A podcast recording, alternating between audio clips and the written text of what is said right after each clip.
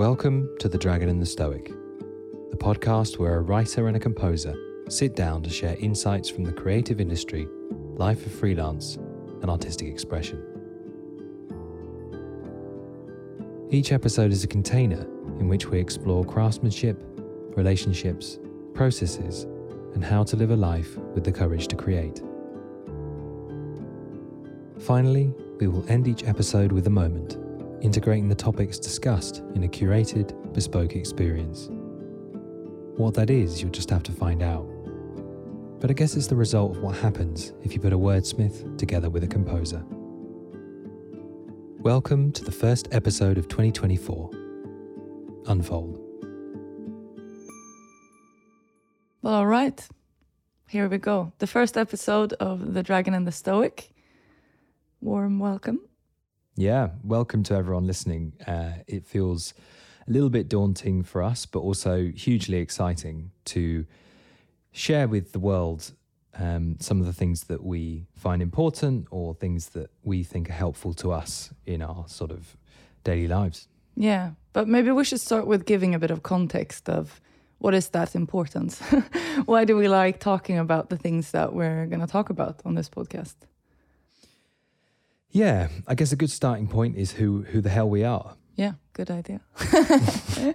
Would you like to start? Um, sure. I mean, I think it's a bit, uh, a little bit awkward and complex, on like how how do you introduce yourself? But I guess I'll I can start with like the the most um, the lowest hanging fruit, which is kind of like work experience and so on. So, I I've had a really um, how to say not not a straight road to where I ended up, which to me just gives more it makes more sense in terms of why I ended up where I did. But when I was growing up, I didn't know that I was like to become a brand strategist, and I had no idea I could or wanted to write poetry. I had no idea that like intense long stories were living inside of me. So I wasn't kind of this person who always knew I was going to become an artist or um, a creative of any sort. Um, but I studied at Hyper Island, which was just a fabulous experience. I mean, I have a lot to say about that school, and it's definitely not for everyone, but it is what you make it to be. So you yourself have a complete ownership of um, yeah, the experience that you want out of um, attending that school. Um, and from there, I had the incredible luck of landing an agency job um, at Snask in Stockholm. Um, and like Snask is quite known within our industry. Um, and I just couldn't believe it. Uh, I got headhunted. It's such a disgusting word. But um, yeah, I got got um, asked about coming into an interview for very strange reasons. And I can give that little anecdote at a, at a later time, but it involved a drunken fight at a bar. So um, I got asked to come in, and then I spent the last five years um, kind of being raised within the walls of Snask. And I have so much uh, experience and like things that I I was raised by them. You know, it's it definitely made me who I am. And then I became a little rebellious teenager, and it was time for me to live. So here I am, kind of like taking the my first steps into the world as a full-grown adult. Maybe it was an incredible school, I would say, um, where I learned a lot. But it also, yeah, set me up with a mindset of tackling where I am right now. And I think as this uh, podcast evolves, um, we'll touch upon specifics in terms of experience um, with different roles and different kinds of clients and so on. But I think no matter what um, I've taken on before, I've always been driven to understand the world and hopefully make it more beautiful. Um, and I think it shows in all those crooked roads that um, led me to this point where I've run a development organization in West Africa when I was pretty young, with quite an activist approach to life, um, to teaching at universities, um, that without a university degree. um, it's all helped shape me to the creative I am today. And so many mistakes along the way, obviously. Um, I've been a complete rookie and slowly built like a solid idea about who I am and what I'm about, at least up until this point. I'm sure it's going to change many times. And not all has been pretty either um, even though maybe it looks it from the outside for example i've held a tedx talk which uh, I don't. I wouldn't say I regret it, but I definitely want to give another TEDx talk. That's going to be the topic of why I want to do another TEDx talk. Because, yeah, at that time in life, um, I would just like a little rerun. But more about that maybe in a in a different. Yeah, I mean, episode. I think on that there's something really.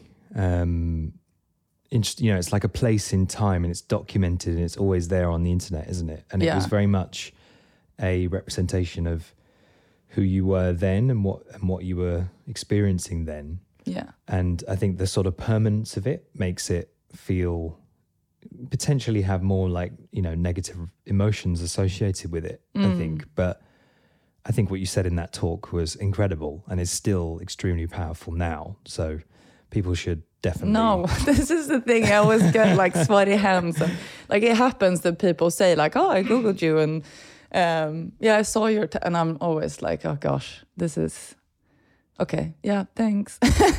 but but I yeah, I haven't seen that for for years now. But I I do agree with the main message. It's just very interesting that I think. I was I was so young and I was speaking from perhaps a less regulated um, place where I haven't fully landed a couple of things. Um, but yeah, definitely more about that in a different episode. Now, why won't we stop talking about me and uh, hear a little bit about you? Yes. So um, I'm Joseph and I'm a composer and sound designer. And I think it was interesting hearing how, yeah, I guess we're quite an interesting duo in that I very much had an idea of what I wanted to do very early on. And I, I remember sort of being around 16 and 17 and, and having this you know, I'd always, I had this real interest in music, and it was whether I was going to pursue that or whether I was going to do something. I mean, I think philosophy, interestingly, was my other sort of Surprise, surprise. university um, consideration, which I think I would have loved that Yeah. actually. Um, but I chose to do music, so I kind of went through the musical education system, classical degree, and um, and then after that, I just yeah, I was I was very sort of I just wanted to to do anything in music, and and had an opportunity to do some work experience at a studio in Soho, and I've kind of been in Soho ever since, really, um, up until last summer, and very much how it how it works in London for those that don't know in the kind of music and sound, um, particularly for commercials, is there's this kind of centralized hub which is kind of the Soho and Oxford Street area, and then there's it's definitely changing. You know, there's more kind of out east now, and um, it's not like what it what it was when I started out, and um, but that was kind of the place where all the studios were. So you got to know everyone else who's working at other studios, and it's kind of this strange sort of yeah pocket of the world where everyone kind of knows each other, but it feels quite sort of insular in a way. And these things that you're um, working on are, are kind of go out into the world, but then you're still in this small little bit of land where all this um, Yeah, sounds like a breeding ground. breeding ground of commercial musicians. yeah, but um, but that was really yeah. I kind of cut my teeth by doing that, and my most previous uh, job was with a great company, and I think it was it was a really hard decision to to take the leap. You know, I was a creative director there, and um, there was almost it was hard to find reasons. You know, often when people go freelance, and I think this can yeah this can be the case that they have such a stressful environment or their employer is unfair hmm.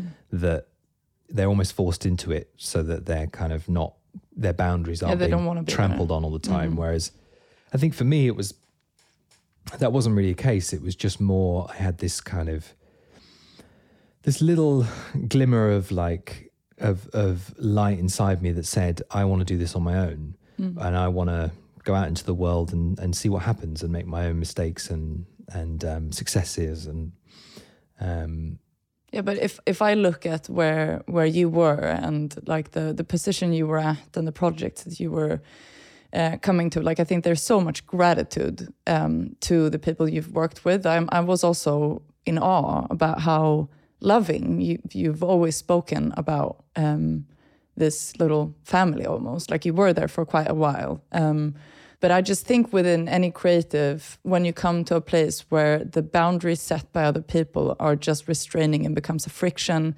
that isn't necessarily good for the process, it is it's time. It was time for you because mm. you're brilliant. there weren't many more awards you could have won being in an agency. Um, so you you kind of you had ticked off all the boxes and you had the experience and yeah, it was time for you, even though it was scary. It was scary, and um, but as you say, I'm so grateful for all of those opportunities I got whilst I was at that company and previous to that, because um, being employed and having that container around and structure to your life is just such an incredible way to learn and just to get the hours in doing doing the craft really because um, you know there's like a, a beautiful studio there for you to work in. And if you want to you can put in all the hours at the weekends you can do the evenings you can you can sort of do put into it as much as you are willing to. And you've got all the kind of resources available to you to get you to get you going. And i think i'm in huge admiration of people who kind of come straight out of school and are straight away doing the freelance thing because that to me is like they're they're doing all of that as well as trying to run a business and you know make sure they're they're making enough to feed themselves and all all these kind of things at the same time so but I think I can also sense that there's a bit of a there is a bit of an experience gap. Um, it's kind of like these two different um, ways of working and being and existing. And I've during my period at Snask and, and as a um, account director, I employed so many different people, not long-term employment, but what do you say? I hired them. Mm. So different types of freelancers put together different teams of different sizes. It doesn't matter if it was a, a small project or if it was a huge project. Like we always had to kind of tailor the teams depending on the skills needed and um, yeah, the requirements to achieve um, the the creative height that we wanted. And I, I feel like I can say with uh, confidence that there is a difference between those who kind of know the ropes of the inside of an agency versus the one who are um, who don't who doesn't. Now there is no evaluation between those because sometimes you purely need an artist, someone who's who's honed their own craft and like they have their own brand and you need that specific flavor or skill or whatever it might be.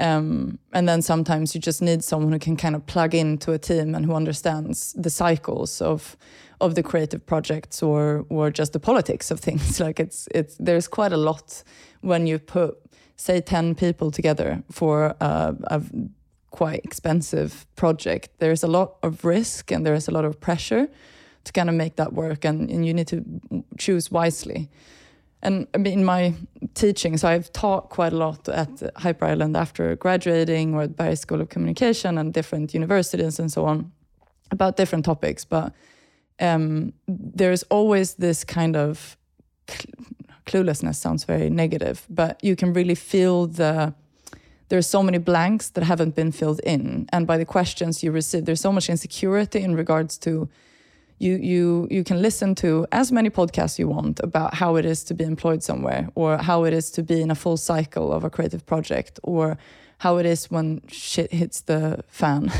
But if you haven't been there it's still a little bit of guesswork because you're kind of using other people's puzzle pieces to put your own um, tapestry together I don't know why you would use puzzles to put a tapestry together, but you understand what I'm saying. Um, so really having that like embodied experience, I think for us at least, has been really good as we're embarking on this new chapter. Um, and mm. maybe we should mention that a little bit. I think a good thing to know about us is that a we run a company together, and we do this podcast together now.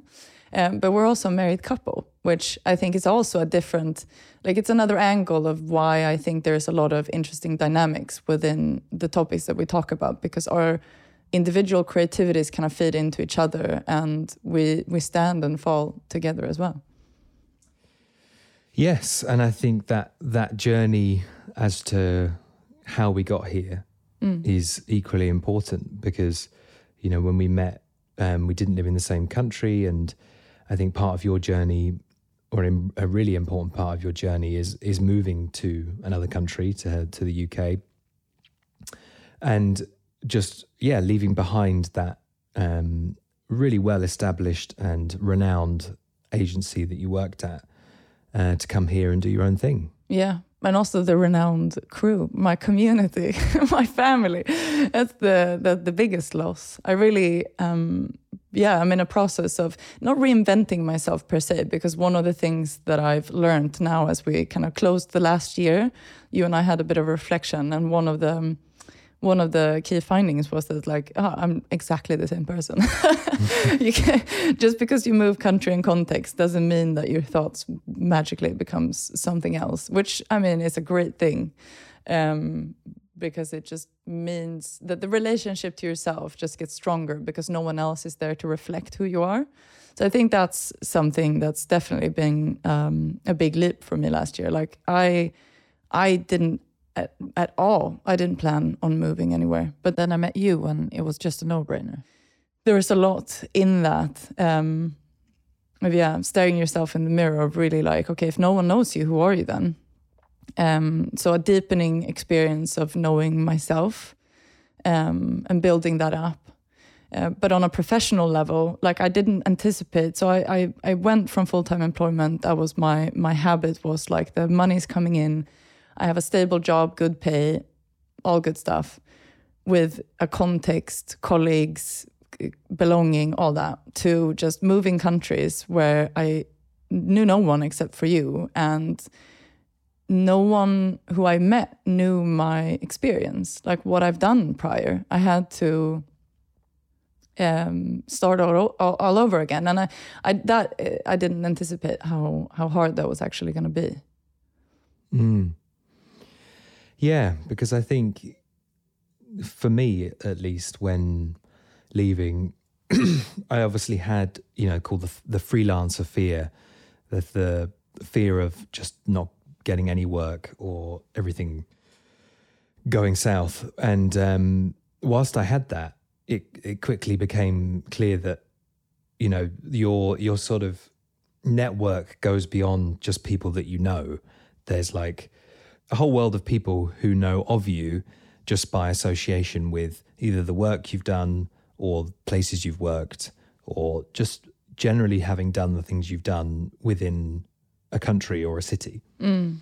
Um, which kind of connects the dots for people who you're meeting for the first time. But I think moving to a new country and a new city, as you did, there's none of that. So you're you you have all the experience on paper and people but people haven't um, got anything to attach it to attach it to yeah. and to and to experience how brilliant you are they will have to trust you and go with you on the journey and then in order to experience it and that i think is a really frustrating thing because yeah it just it takes patience because you've got to wait for them to to experience that um, yeah. before, whereas there's no sort of like foot in the door. Yeah. But also for me to experience that, like I, there was so much grit. Uh, do you say that grit uh, in terms of I needed to really stay focused on believing in myself because I went from a role that um, not the same as I have now.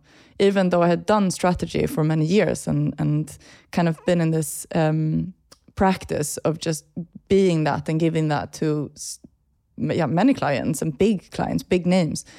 Um, when I then stood on my own feet, I wasn't a part of a context anymore. Of um, I needed to take respons- full responsibility of the output of the work that I did, and there was just so much doubt in terms of that brilliance that you mentioned. I mean, it's it's hard enough for even to say that word about yourself ever. I feel. Um, but yeah, the the doubt that I had to overcome when I was taking those meetings or when I woke up and I was like, right, there's nothing in my pipeline. what am I going to do? So to connect to not so much like the desired outcomes, the that you were supposed to have, but to find that inner relationship of remembering why you're doing this, what is it that you want to create, and start by doing that.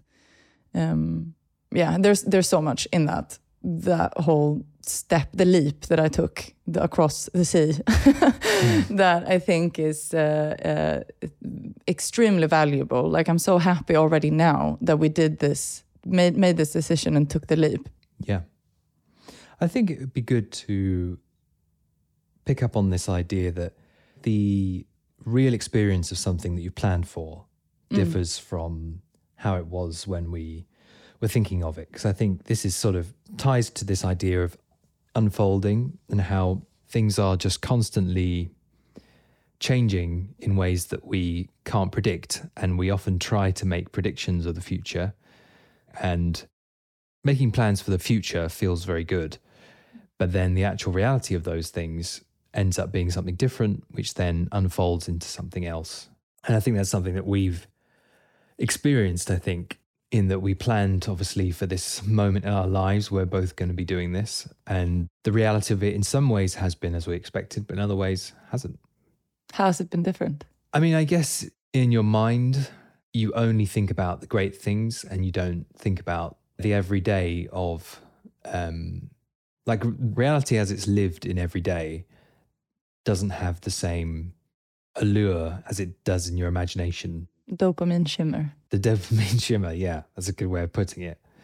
But I mean, that sounds like I'm saying it's not not what we expected, and it is, and in many ways, it is completely what we expected. But um, yeah, I think that's a really it's really interesting how things are never quite what you expect them to be, and you sort of have to just be willing to go with the changes of, of life because the unexpected is always around the corner. Mm with the whole um, over planning and or not necessarily over planning but just trying to take control versus just accepting um, kind of the circumstances and what is unfolding i think it's really not an either or i feel like people have a tendency to either try to take full control over something and and the need of like almost from an anxiety place of like it needs to be designed exactly how I want it. And if it doesn't happen, then there that's a failure. Or if I didn't get that job, or if I didn't make this much money at this age, it's it's like a little trap because we we constantly disappoint ourselves with not living up to those uh, expectations. But at the same time, not planning is is not an option either because nothing would just happen, and there's I think there's a middle way where you can have like this playful and quite um, joyous relationship with plannings and goals, where it's more just like a like a fun little treasure hunt or a, or a challenge or something something to to figure out and the search for that which you have set out to uh, achieve um, is more of a, a dance uh, and that sounds very poetic, and it's. I think it actually ties back to what you were saying. It's it reality doesn't feel like that, but I think if we can always remind ourselves that, like we're just here finding our way, and we're engaging with what is unfolding, so that we can at least um, play with the outcomes rather than just being kind of a passive victim or passenger of the circumstances. Yeah, the plan is always something to have to be in constant conversation with and not to be too attached to. But I think something that's really helped us is this is the only thing that really gives you that really does give you a sense of like achievement and progress is is actual evidence. Mm. So when you've you've done the thing that you said you were going to do, mm. and yes, it, in the in the day to day experience, it doesn't it doesn't feel like like we said the kind of dopamine drenched sort of dream of it. Yeah. But yet the evidence of like, okay, we're doing this. Like mm. this has happened and these things that I experienced in reality that we planned for happened. Mm. That gives its its an own it's its own sort of form of contentment of like, yeah, aligning what you say you're going to do and actually what you do. Yeah, you've tan- made it tangible from idea to something actual like physical or something you can look at or um, I mean, I think we've said to each other so many times, like we're doing this, we're actually doing this, yeah. and it's and it's funny because at the time, That should be our slogan. If Nike is just do it, then ours is like we're doing, we're doing it. this. but it's interesting how, like, yeah, you don't automatically congratulate yourself yeah. for those things.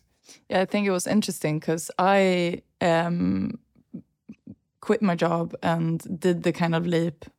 I don't know, what was it, six months before you? Obviously, because I had to kind of move country and we had to do some like financial planning in terms of like, what if I don't find a job? What if I don't make any money? We needed to have a little bit of stability in me moving moving countries. But what I think was interesting is um, when I've kind of been through that process for a few months, and then it was time for you, I could literally see going into the, to the weeks closing up to your final day, and then the days and weeks afterwards, and like the process of thoughts, feelings, and really like the journey up and down of. Um, it's a it's a confusing stage, but it's also really really fun. One of my favorite um, sayings is that anxiety is just excitement without the breath. And i think that was like the perfect example. Because it's also not just an inst- it's not like you cliff jumping and you need to you have anxiety about that moment and then it's going to pass. Um, shifting your career or making bigger changes it's like it's a long game. So you really need to keep your your mind in check because if you don't have like the guardrails up of like remember why you're doing this focus on what you've set out to do. Um, it's easy to just yeah drift off track specifically when uh, dreads and anxiety and, and like doubt of yourself and your capacity comes. But it seems interesting though because looking around um, in uh, in just our industry or like I don't know influencers or like some people are just hitting it. They they don't seem to have any sort of like limitations on their experience. Like from a young age, they just like and now I'm gonna do this and now I'm gonna do that. And I remember us um, talking about that actually in this process of like if they can do it, we can too. Like we we should be able to do it. But I think maybe it's just a personality thing or a background of where we come from, like our our uh, families and yeah, I don't know, education and mindset and all those things uh, have made us people who are like, I think, pretty good at at fitting in and serving others. While it feels a little bit more scary to kind of stand completely on your own legs. Um, but we could also feel that it was time. Yeah, I think with those things, it's um, a muscle that's trained, isn't it? And I think people who do that from a young age, they have that fearlessness that they can just pick up anything and do it. Whereas, at least for me, I was more sort of on the thing of like, oh, I've got to have a stable income, get a good Yeah. job. I think it comes back to what we said in the introduction, where yeah, there is no like right or wrong way, and it's a very and it's a it's a very good thing to be employed in a job that you feel like is in any job really. And i think you can use employment you know say it's a job that you you don't like that can then be a really good wayfinder to what it is that you do like. And if it's a job that you do like then i don't know i just think that restriction in terms of what employment gives you without having to worry about paying the bills or whatever. Hmm. I also think though that having a job that you don't like can actually be quite damaging because if you're not passionate about what you're doing and you feel kind of semi-depressed every day going in, the chances of you feeling very um, creative isn't very high, uh, and perhaps it's gonna put you in a state of like, oh, you're actually not good enough. Like I think I actually had that a little bit. Not that my workplace was amazing, but I was like in the wrong role in a way where I was um, in the beginning just a project manager, and then um, what do you say when you g- promoted to um, account direction, which is just more fancy fancy word for it, but like having the uh, overall responsibility for a shit ton of things. Um, but then as the years moved on, I was working more and more and more with strategy, but I was never a strategist. So it was always this back and forth in terms of like, am I not a strategist because I'm not good at it? Or is it because I'm not allowed to, or is it that it's just like the organization can't fit that kind of like transition to something else? Um, and luckily, like I, I really want to give a shout out to um, well to Freddie mostly, who's the the founder of Snask, because even though it was never the right time to give me that role description, he was the one who was kind of telling me like, "Girl, your brain is strategic. You need to do this." And with him giving me the chances to really take a lot of responsibility in in working with clients and them seeing who I was and them little by little kind of like seeking my um, advice and so on that gave me the the um, like inclination of like oh this is something i should explore but i do think having the wrong role in that company also made me think for a really long time that i was just not good enough to make that leap um, and now i just I, I quit that job and i went like everyone's gonna think i'm a, like I, i'm not this for real and I'm, how am i gonna do this and then it's just got you know all of a sudden I'm a strategist.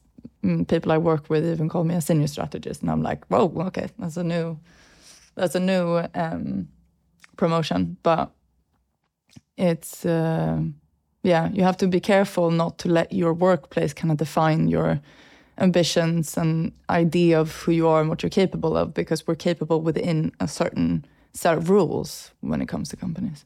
Yeah, I guess it becomes a sort of chicken and egg thing because, you know, without that experience, would you have the same approach? You know, say you had been given opportunities to climb a sort of strategy career ladder. Mm. I don't know that it would have resulted in the same you know maybe maybe something about it being an external thing would mean you'd less you'd be less um you know maybe there was something in that like the conflict of not of knowing what you are but not being given the recognition yeah. fed in something that was yeah. that was valuable. Yeah. No i, I definitely think you're onto something there because even now when i work with um, uh, clients i kind of very openly tell them like this is where i come from this is how i think about strategy like i think the um, that process has made me very it's very little about my um, title I really don't care about that at all. I just want to solve the problem. And with being so upfront about that and just being like, hey, what you get with me is me. Like, you get my brain. I don't care about what title you want to put on it. Um, gives me so much more freedom to just like suggest things and probe things and, and, and in a much more authentic way get to the core of things instead of like, hi, I'm this. Uh, that's and that's why I'm gonna do this to you or for you um, here's the structure, here's the process, where th- there's more freedom and flexibility with that. So um, I think everything happened just as it was supposed to, really. but that's also just a mindset. You could you could definitely tell that story in in more somber ways. But um, mm. yeah, that makes me think a lot about how. Yeah, I think in any collaboration, people are looking for people. It's not you know, when you start out, you think, eh, particularly if you have a craft like you're a designer or you're a composer or you're what it's thing, you you really obsess about of that about that thing inside that world. But in reality, people are just looking for people who they want to make something good with. Mm. And you know, a film is a good example because it takes so many people to make a film good. Yeah. And I think people are generally looking for people who also want to make a film good as the sort of that's the primary role. It's not, and you just happen to be doing the music or you happen to be doing the editing or whatever it is. But yeah, it's kind of the the outcome is the primary concern, mm. and then your contribution to it is just something that it just happens to be the case that those are the skills that you have, which is what you're offering to it. Mm. But it's um yeah. I guess we we and because everything, you know, in order for the world to make sense, everyone has to have titles and external sort of like signals of this is mm-hmm. what I mm-hmm. do. Yeah.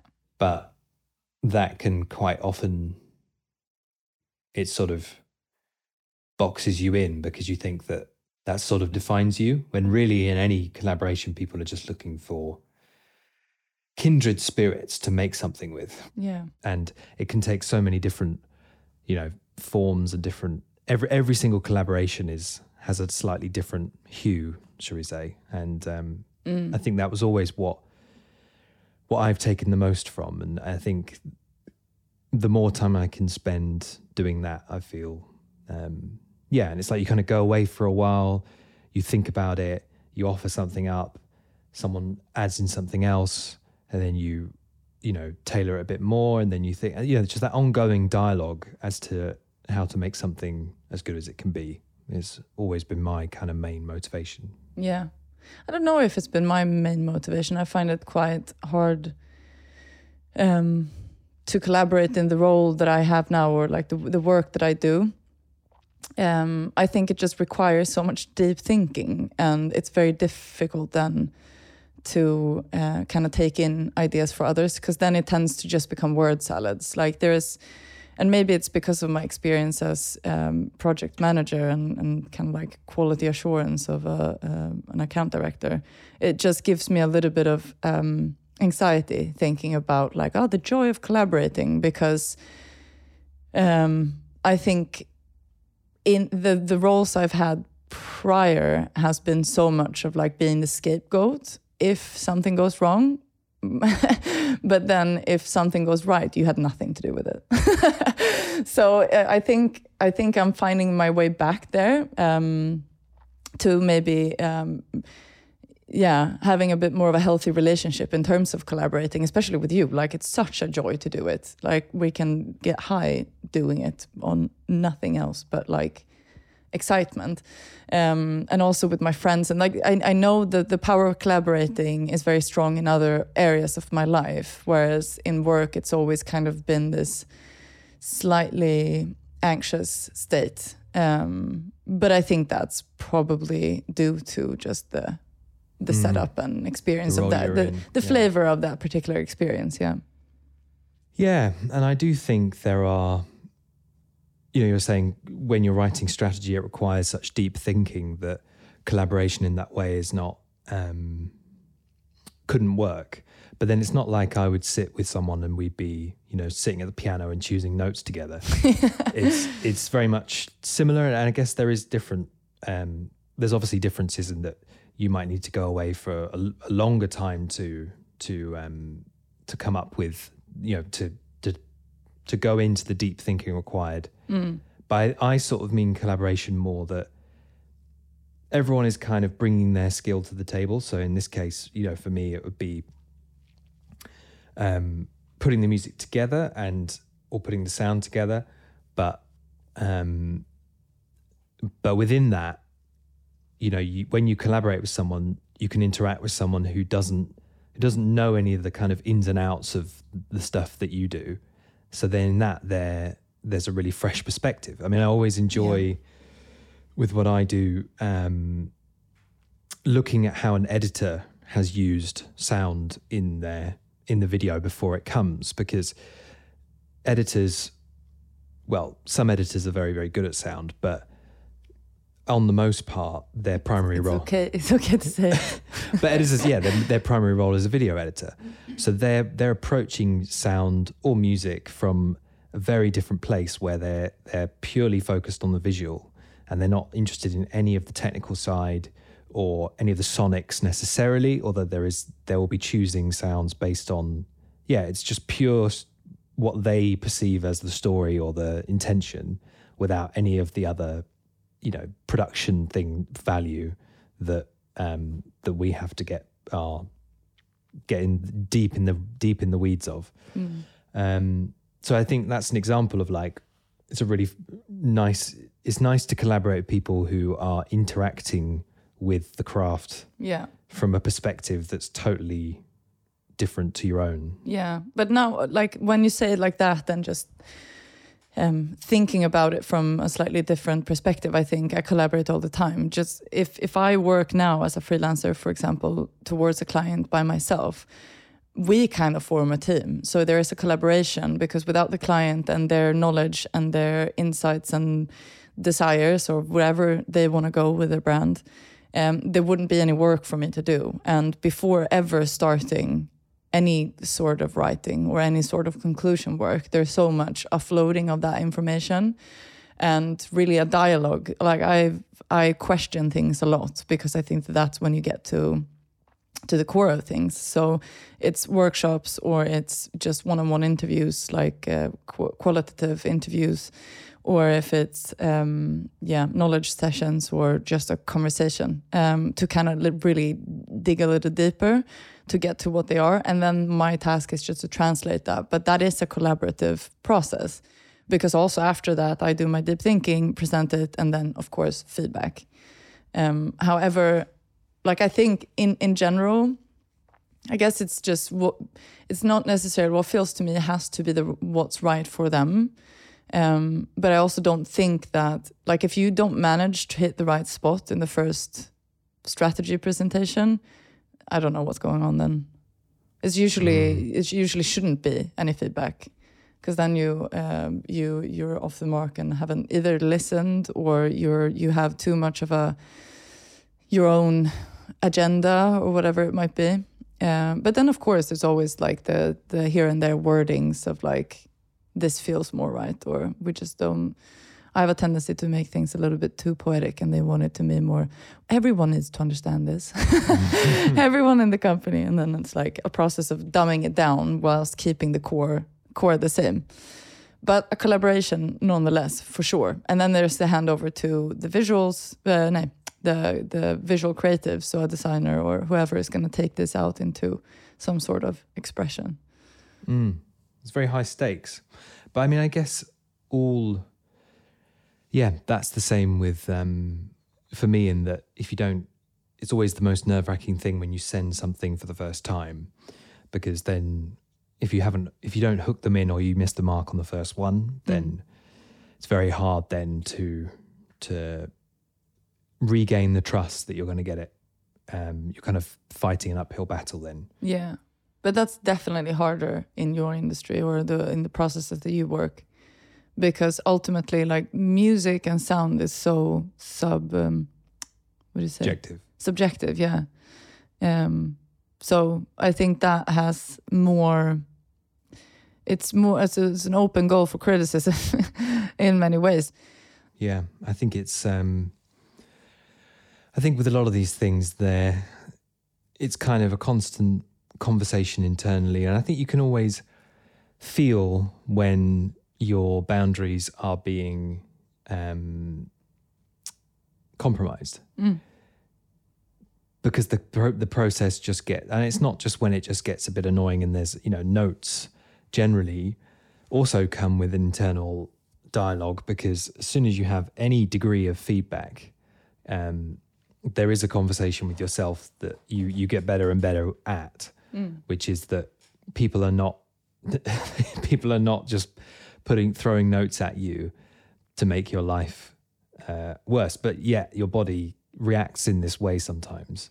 And I think part of maturing as a creative is that you learn how to just just deal with that and that's fine yeah um, yeah because feedback or notes in itself it, it, doesn't have to be like a negative thing i'm not saying i'm against feedback uh, or like i love when smart people receive what i do let it land in them and then have a think of of how to kind of feed back yeah feed back into it to make it better.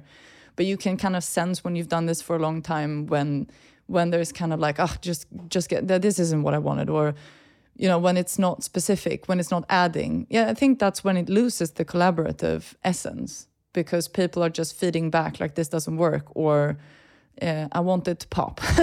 Or can you make it bold uh, instead of of yeah, you're sort of building the tower, mm. and instead of and say it's you know there's there's something that's not quite right, instead of kind of putting a putting a brick in a suggesting a brick go in a slightly different direction, they're just like jamming the bricks out of the bottom just like and trying to make the whole thing tumble down. Yeah, and I think that's the problem because sometimes you also have to de- decipher like who is giving the feedback, and in a very gentle way, in a very compassionate and understanding way. But for me, I tend to work directly with founders or CEOs or you know whoever is running running the show of this company of different sizes like it could be a couple of hundred employees it could be just a really small startup with you know a lot of ambition. Um, but the fact is they they're good at running a company or they're good at this specific thing that they're like in tech or if it's in innovation or if it's uh, in products or whatever venture they have.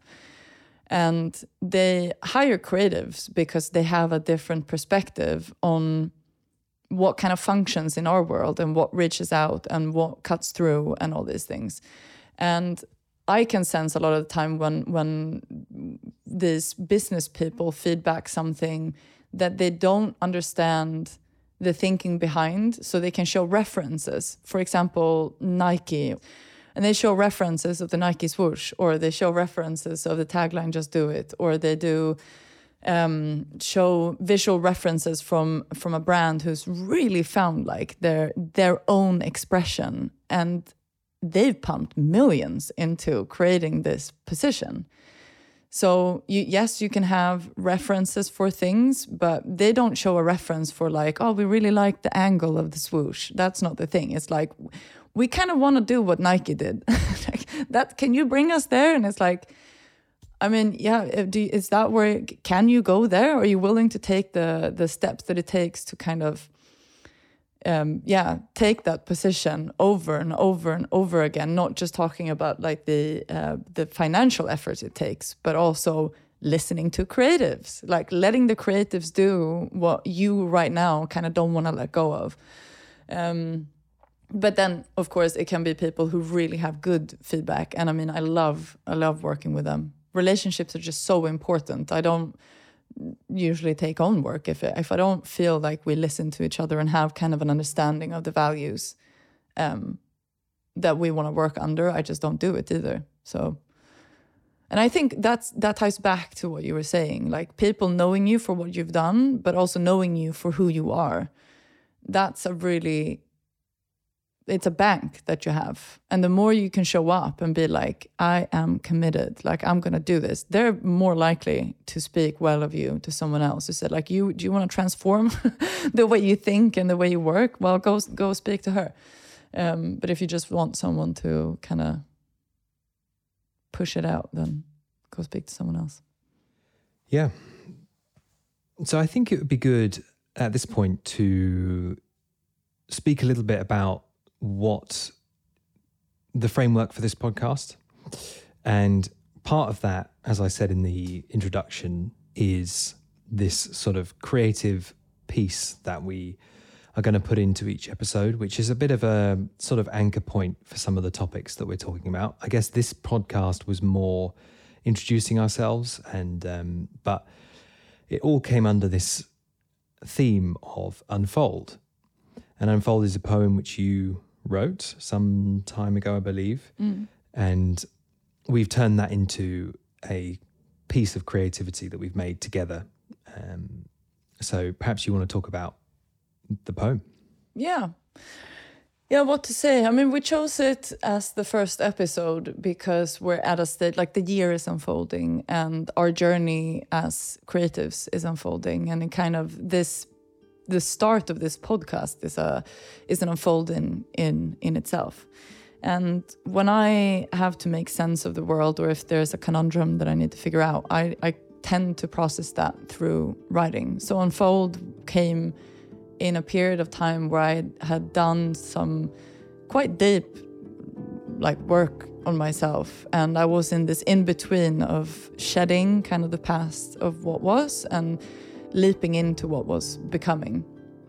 Um, so yeah, I thought it was suitable for this uh, as we embark on 2024 and this this journey, what is unfolding, and a moment for you to just integrate kind of what we've been talking about. And uh, yeah, I hope you enjoy it. It feels a bit scary. I haven't shared my poems publicly ever before.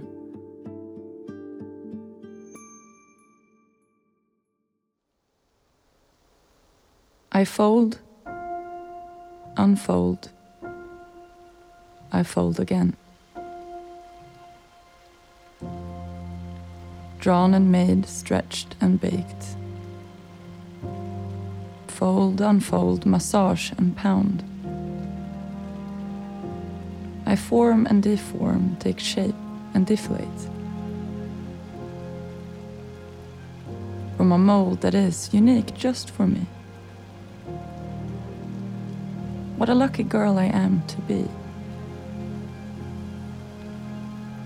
For it's only me, the set, made from the same ingredients since the dawn of time. A mix of sweat and blood in a body given by the divine.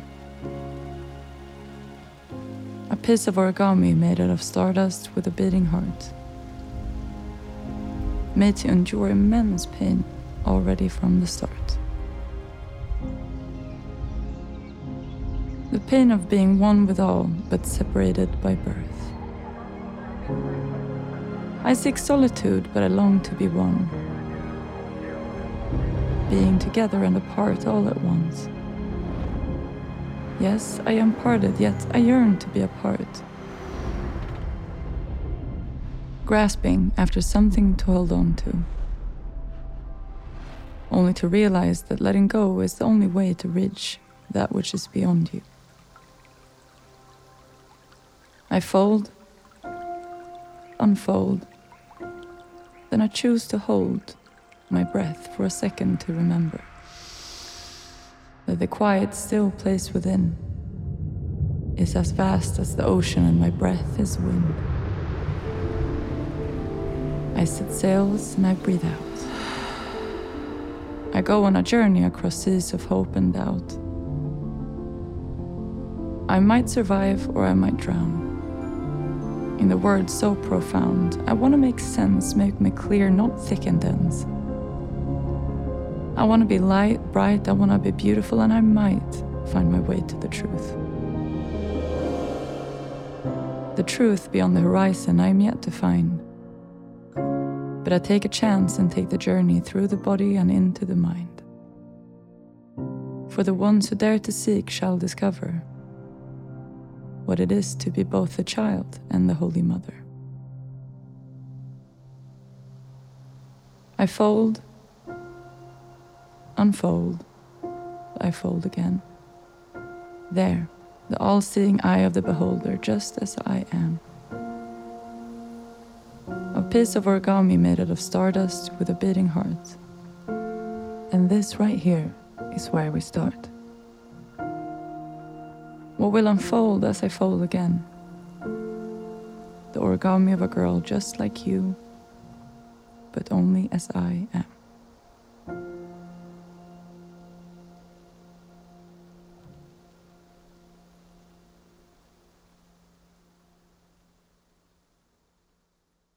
Thanks for tuning in to the first episode of The Dragon and the Stoic, the podcast where we discuss the creative industry, a life of freelance, and artistic expression. The next episode will be released in a month. We hope you tune in again. Until then, take care and nurture the courage to create.